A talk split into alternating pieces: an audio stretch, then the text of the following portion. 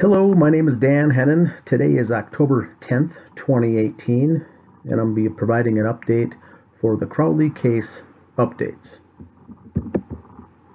Tonight's episode The Case of the Missing Will.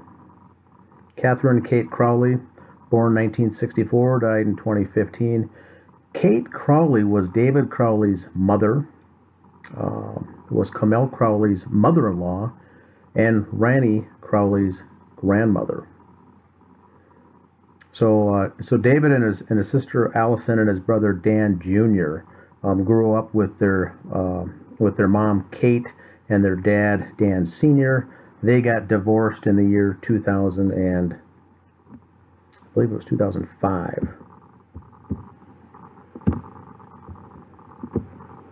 Here's the Kate's obituary that was posted after she died. She was healthy, had two jobs, and was in good good condition. They say that um, she simply died. There was no real explanation to it. And to the left here is a family photo taken in August 2014 at Rannie's birthday party there at the Crowley residence. And so that's one year one year later is when she was found dead in her home um, unresponsive in her back backyard.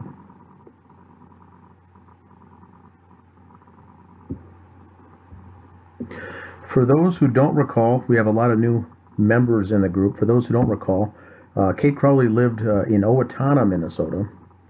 Um, her ex-husband Dan Sr. also lived in that same city, and that is about, I think, about a 40, 35 to 40 minute drive away from Apple Valley, where the Crowley residence was. Um, where the three bodies were found uh, dead.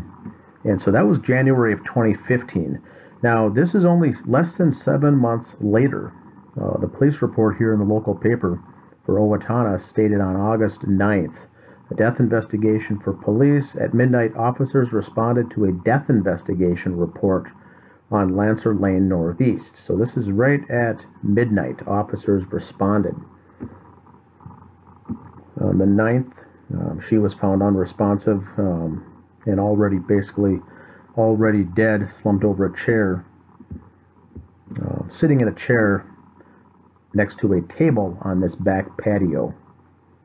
And so, so, she died on August 8th that evening.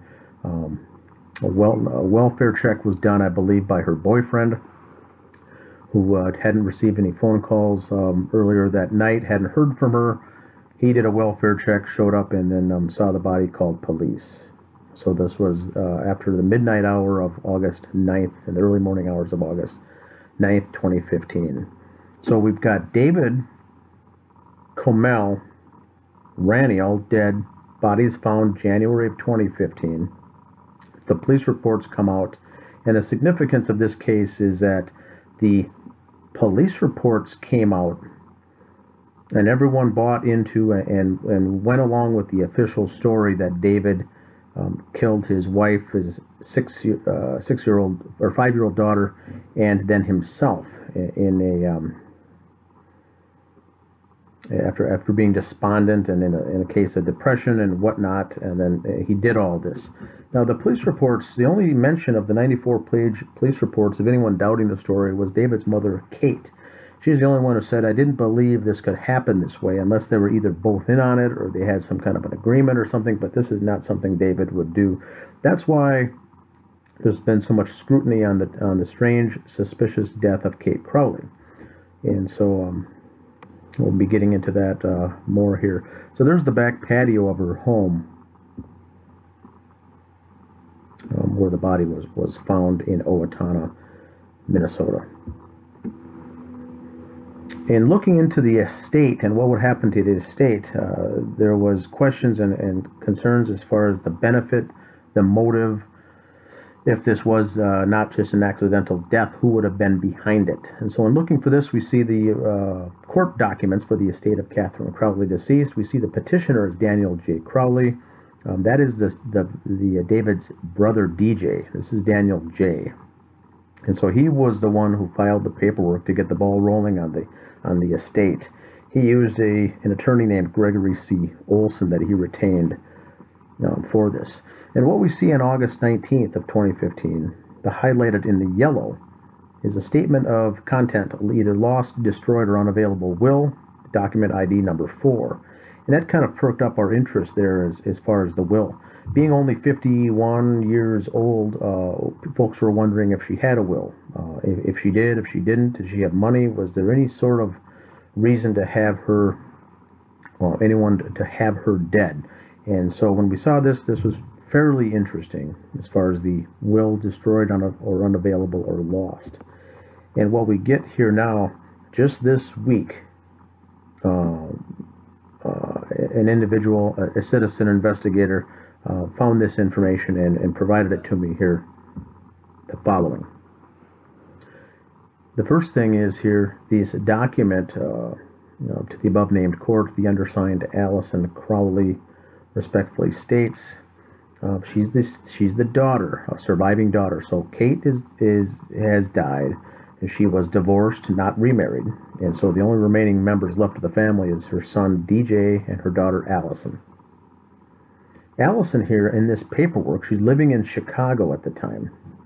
She's basically, if you look at number four there, um, she renounces any right to the appointment as to the personal representative, and hereby nominates her brother Daniel J as the personal representative of the above named estate. So really, she's signing away her rights here on on August 14th um, to say that you know what, I want my brother to, to, to be in charge. I want my brother to take over this, um, and that was on the 14th. So this explains, if we go back here a page, why Daniel Crowley is the one doing the petitioning. Um, that that question was raised. Why was he first to uh, inquire about her estate, but it really wasn't. It was Allison did the paperwork, signing it over to Daniel J. So Dan Jr. now on the 19th goes and begins his course of business, um, prepping the estate here for his his, um, his late mother. So she signed it away. We've got this. Um, the next form here is paperwork also filed on August 19th um, in the third district court. So if you look at the top right in, um, the middle right, all uppercase, it says statement of contents of lost or otherwise unavailable will for, for, for a deceased person. And so it says here the undersigned states to the above named court that the original last will and testament of the above named decedent is unavailable because it is lost, and that the will contained the following. Uh, the residue of the estate uh, as follows to my spouse, number one, if my spouse survives me. Now, um, Kate's not married, she's uh, d- divorced uh, in 2005. Number two is if my spouse does not survive me, then I devise and said residue to be divided into equal shares and distributed to my children. And so the really they couldn't find the will. They looked for it uh, and couldn't find the will, but um, whoever it was that that went basically says we don't have it, but here's what it stated, and, and so take that how you wish, but um, whatever she had uh, the the final funds going into is it says now it's going to be divided to the equal shares. So really, Allison and Dan Jr. will get um, all the remaining um, assets. She was she did not have lots of uh, money. Um, she was not wealthy by by any stretch of the imagination. She did have uh, debts and bills bills to pay, but there still was excess carryover um, that was left, and that was then uh, you know divvied up between Allison and Dan Jr.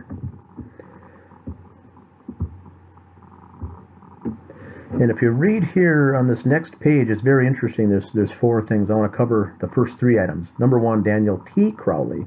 This is the former spouse of the decedent. Uh, it says here on number one that he went through uh, the, the decedent's legal documents and records after her death and was unable to locate the original of the will after conducting a thorough and exhaustive search. So, so it looks like he was able to go into uh, her records and, and, her personal belongings to look for it, and says that he could, he was unable to locate it. Um, a hard copy of the will. Um, number two, they contacted the attorney's office responsible for the drafting of the will.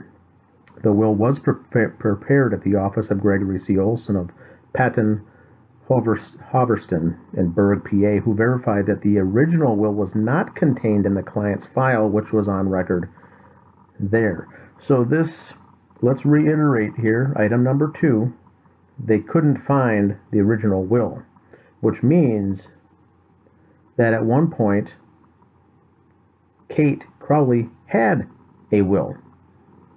She went so far as to have an attorney, uh, Gregory Olson here, who was also representing Dan Jr. in the estate. Uh, she at one point had must have gone to him to have a will prepared. And so now the ex-husband couldn't find it, the lawyer couldn't find it. And then number three, inquiries were made within the family as to whether or not anyone had knowledge of a new will being executed since the old will dated March 13, 2006. And it says here a thorough and exhaustive search was made for the will shortly after the death, and there was no information as to any such will being found. So let's go back. They were divorced in 2005. Kate Crowley had a will done with the help of Gregory C. Olson on March 13th of 2006. So right away, young young divorced mother of three goes and gets a will done um, at an attorney's office at Patton, Hoversten, and Berg. Now the will goes missing in between time, so they don't know if there was an updated will, a new version, anything of the sort. But a thorough and exhaustive search of the home, item number one, couldn't be found. Item number two, at the law office, office they couldn't be found. And number three, the remaining people of the family, the, the, the, the remaining family members, could not or did not know or was even aware of a will.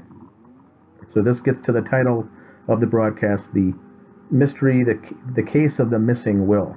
We had been under the assumption here, looking into the investigation uh, of the Crowley case and, and, and subsequently the Kate Crowley case, that we didn't think there was a will. We just thought that she, she died, she, she was young, and nothing, nothing came of it. Uh, it did perk up our ears as there was a strange um, the secretness of the death, uh, as far as uh, family members even found out uh, of Kate's passing on our Facebook page for the Crowley case because um, there, it was very secretive the way that was handled and that information was disseminated. And so now we find out that there was indeed a will, in fact, way back in 2006. Now, the strange thing for me here um, is that not only could they find the will, the hard copy will, but they went to the attorney's office and could not find the will. So hopefully on this on this video here in the, in the comments section below, um, those of you who are attorneys and whatnot, you know, feel free to make a comment. Is that common? Or aren't they required to keep the copy of the will uh, there of their clients um, on site? Um, so let's try to clarify that. So anyway, Gregory Olson could not find it. The last page of this information here that was forwarded to me by a uh, citizen investigator was this uh, state of Minnesota, Steele County, which is Owatonna, is uh, Daniel J. Crowley uh, declaring um, states under oath that the representation in the foregoing statement is true uh, as far as he knows, and that such uh, a statement is true and complete to the best of his knowledge. He's signed off. In fact, it's notary, uh, a notary signature, then a stamp uh, besides, and at the very bottom you see it's uh, Gregory Olson, Patton, Hoversten, and Berg. So he signs off. It's good to go. This is August 19th of 2015. She dies the 8th. I find the body on the 9th. And um, here we go, 19 days later. Everything's kind of uh, gone through, and in 10 days they can't come up with anything. And so they give the uh, remaining assets to equally between Allison and Dan Jr.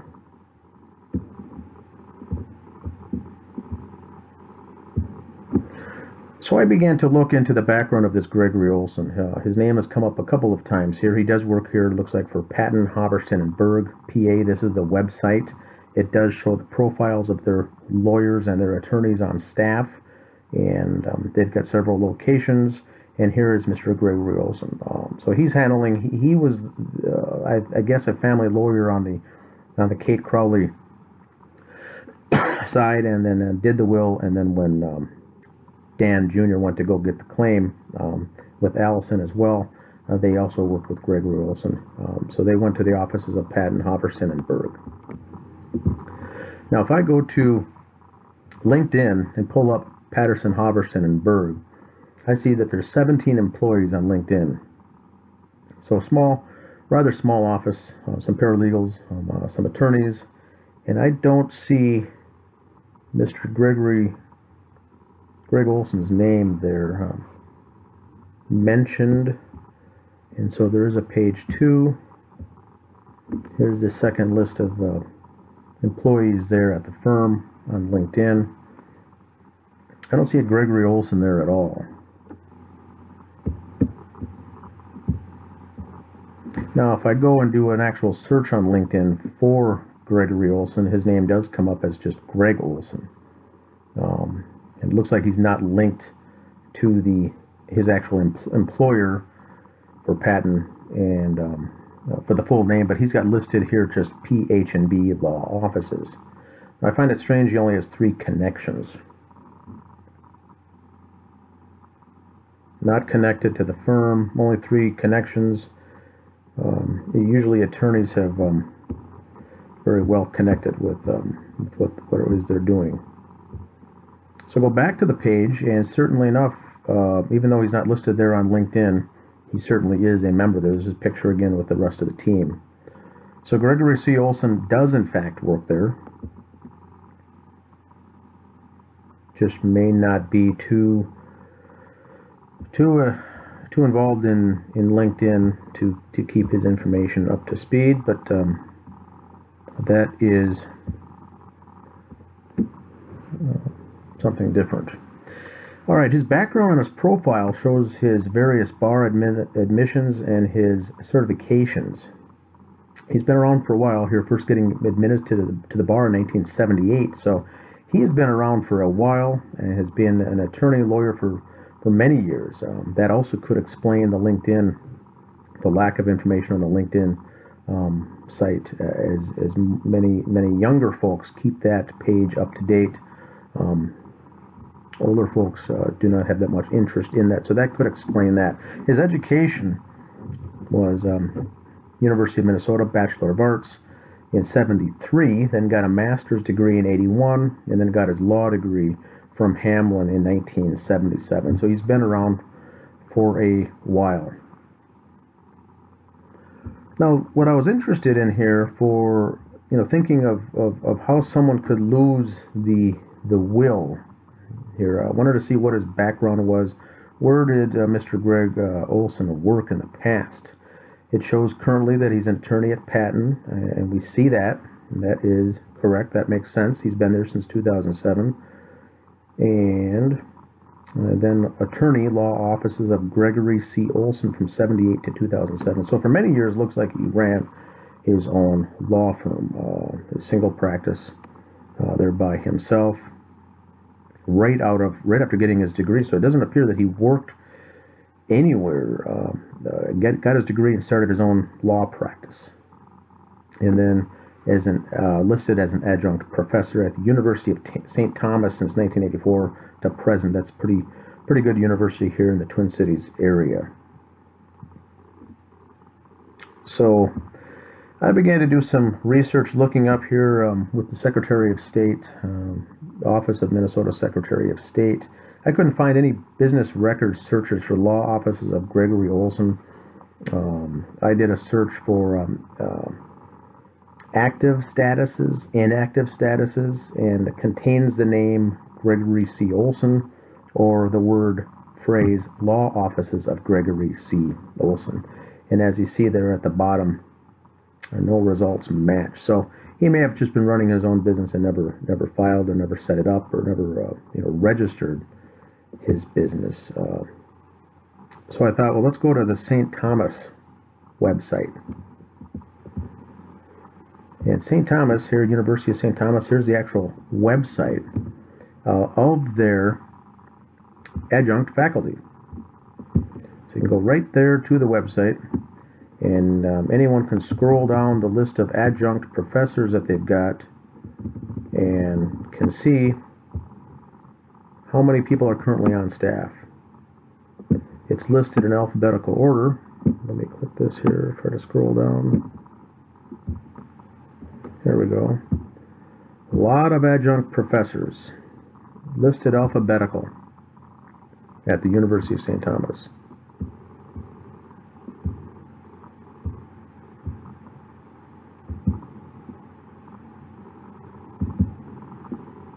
Many, many. Listed from A all the way through last name Will. I don't see a Gregory Olson listed at all.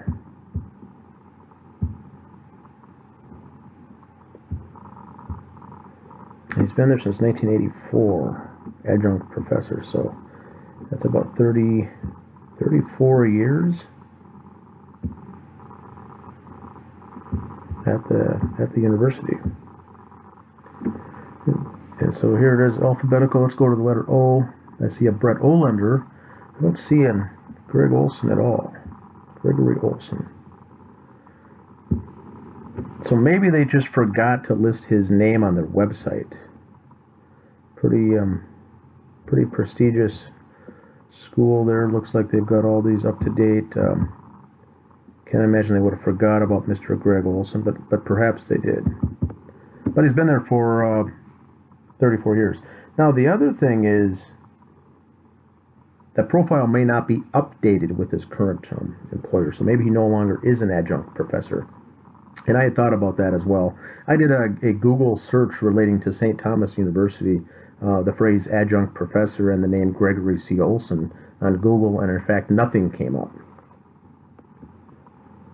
So nothing came up at all as if he ever worked there or was ever an adjunct professor at all.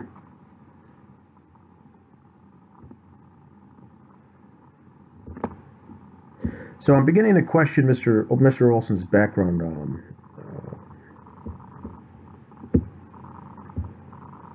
uh, and so I've got a uh, premium account here at the White Pages. Uh, looked him up, looked up his background. A couple things came up that were that were strange, not out of the ordinary, but I just consider them uh, uh, strange. Uh, I've got a speeding ticket here 65 and a 55 by Mr. Gregory Olson. That was just this January, it looks like. And then we go to the next page. We've got a charge one of a DWI back in 97. Charge two of a second DWI. Uh, this was less than a year later, his second one. And if you look at the highlighted mention there, uh, September 1st of 98, pulled over by the Minnesota State Patrol in Rochester with a .20 gross misdemeanor, and um, I'm assuming on that first case he would have been under a one or a two year probation after the first uh, DWI. So this would have been a violation of his uh, of uh, with the second DWI, and that's why they listed it up here as a gross misdemeanor. The first one looks like, if you look under the disposition, it says dismissed. A DWI dismissed back in '97, then one within the year that's convicted, they jack it up to a gross misdemeanor. And that two dash, uh, that's a that's two within a five-year period. And then charge number three is a failure to display ATV registration tags. Uh, that looks to be probably a four-wheeler or some kind of all-terrain vehicle. So some trouble with the law, not big, and that took place in the year 2000. And last of all, we see here on that same background report a bankruptcy charge for Mr. Gregory Olson. So it looks like in 2012, Greg Olson filed Chapter 7 bankruptcy charges. And so, strange goings ons here with this case. Uh, and once again, whether it's whether it's the whether it's the Crowley case uh, from Apple Valley, the, the triple murder homicide, triple murder case uh, that we've been looking into, or the Kate Crowley strange, suspicious, mysterious death. Now we find out that uh, she did, in fact, have a will, and that will was done at an attorney's office, saved and signed, and now it's uh, surprisingly went missing. Um, and so it's just one more strange, odd, uh, coincidental thing relating to this case. Uh, once again, please leave your comments below here uh, with any um, suggestions you have, or if you were an attorney or with an attorney background, uh, clarify some of this stuff uh, for the rest of us here. Thanks for listening.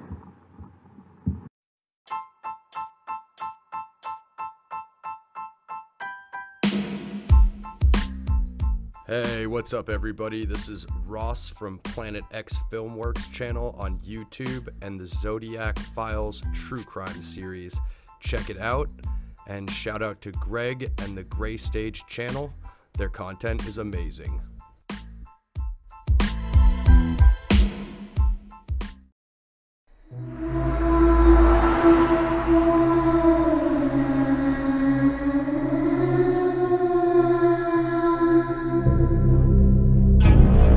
Interested in the paranormal?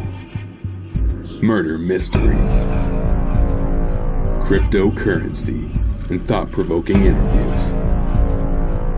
Then check out Crypt I've Been Thinking on YouTube or every Monday night at 6 p.m. Eastern Standard Time. Studio A at Revolution Radio, freedomslips.com. Welcome to the Crypt.